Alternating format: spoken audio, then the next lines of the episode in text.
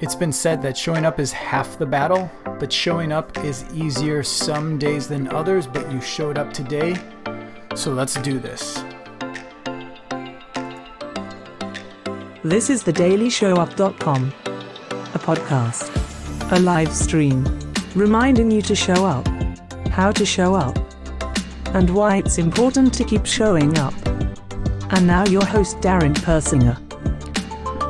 When we are talking with a real estate client of ours, a lot of times home buyers, and they have a question about a property. Like, what about this? And we go, well, actually, here's the correct info on that. Or we bring them a listing and we go, here, we think you'll like this. We think it fits, matches your criteria. And they go, oh, we saw that online, but it doesn't have this or that and we have to go, we know, but we looked at it and we know it has that. The problem is, is that what you're seeing is based upon what went in to the MLS. Not saying it is intentional or malicious, could just be an honest mistake that when the agent was putting the data in, they missed something or they forgot something, they made a simple mistake or they hit the wrong key could be a simple accident, but the data that goes in is the data that comes out. So what you're seeing, Mr. and Mrs. Buyer, is wrong simply because of what went in was wrong. The input equals the output. It went in wrong, it's obviously going to come out wrong. You don't um, make a a batch of cookies wrong, add in the wrong ingredients, put it in the oven, pull them out, and all of a sudden they taste amazing. That's not how it works. The input in equals the output out. Good inputs equal good outputs. Bad inputs equal bad outputs. I'm reminded of something that happened years ago. We're gonna I'm gonna take you way back in time. I'm gonna take you way back 12 years ago during the Great Recession, I was coaching inside a real estate brokerage, and this agent came into the office and hadn't seen him in a while. He had totally disappeared. And you could, you could, um, you could sense, you could feel the, the, uh, the I've given upness coming off of him, oozing out of him, coming out of his pores. If that's a thing, if you could sense the I have given up coming off of somebody, you could sense it coming off this guy. It was you you could feel it. You could touch it.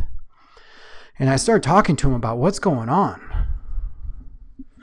We didn't get into any discussions about activities, um, production. What has he tried? What's not working? What's what's going on over here? Not even anecdotes about like frustrations, disappointments with clients, anything like that. He could not get off this idea of what he was watching on, on the news 12 years ago. 24 7 hours of just consuming news, and he had it convinced in his head the world was ending he truly believed that. He was just in such a dark place. And it's like, look, I'm a business strategist, productivity coach. You got some issues that are bigger than me. I can't help you with with what you're going through. But the I did give him the suggestion, turn off the news and go for a walk. Like that's what I told him. Like first thing, turn off the news, go for a walk, and then you need to get some help. I can't help you with what you're going through. But the input in was the output. Bad inputs, bad outputs. I, I think about do you remember Ghostbusters 2? Have you ever seen Ghostbusters 2? I think it's a little underrated. I think people sleep on Ghostbusters 2. But remember the ooze in Ghostbusters 2? Um, it was like slime. I think it was slime, not necessarily ooze, and they called it mood slime. There was one scene where they're putting it into a toaster and they're playing music for it, and the toaster is like bouncing around and it's dancing and it feels good about itself. And then they start yelling at it. They start yelling insults at it, and it starts getting angry and like bubbling up this mood slime. The input in equals the output out. You put good things in, good things are going to come out. You put bad things in, bad things are going to come out.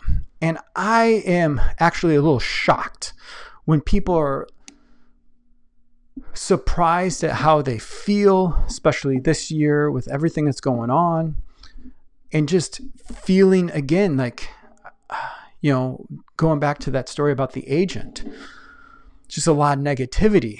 But I bet if I was to look at what are you watching, what are you reading, what are you listening to, what are you consuming information wise, who are you surrounding yourself with?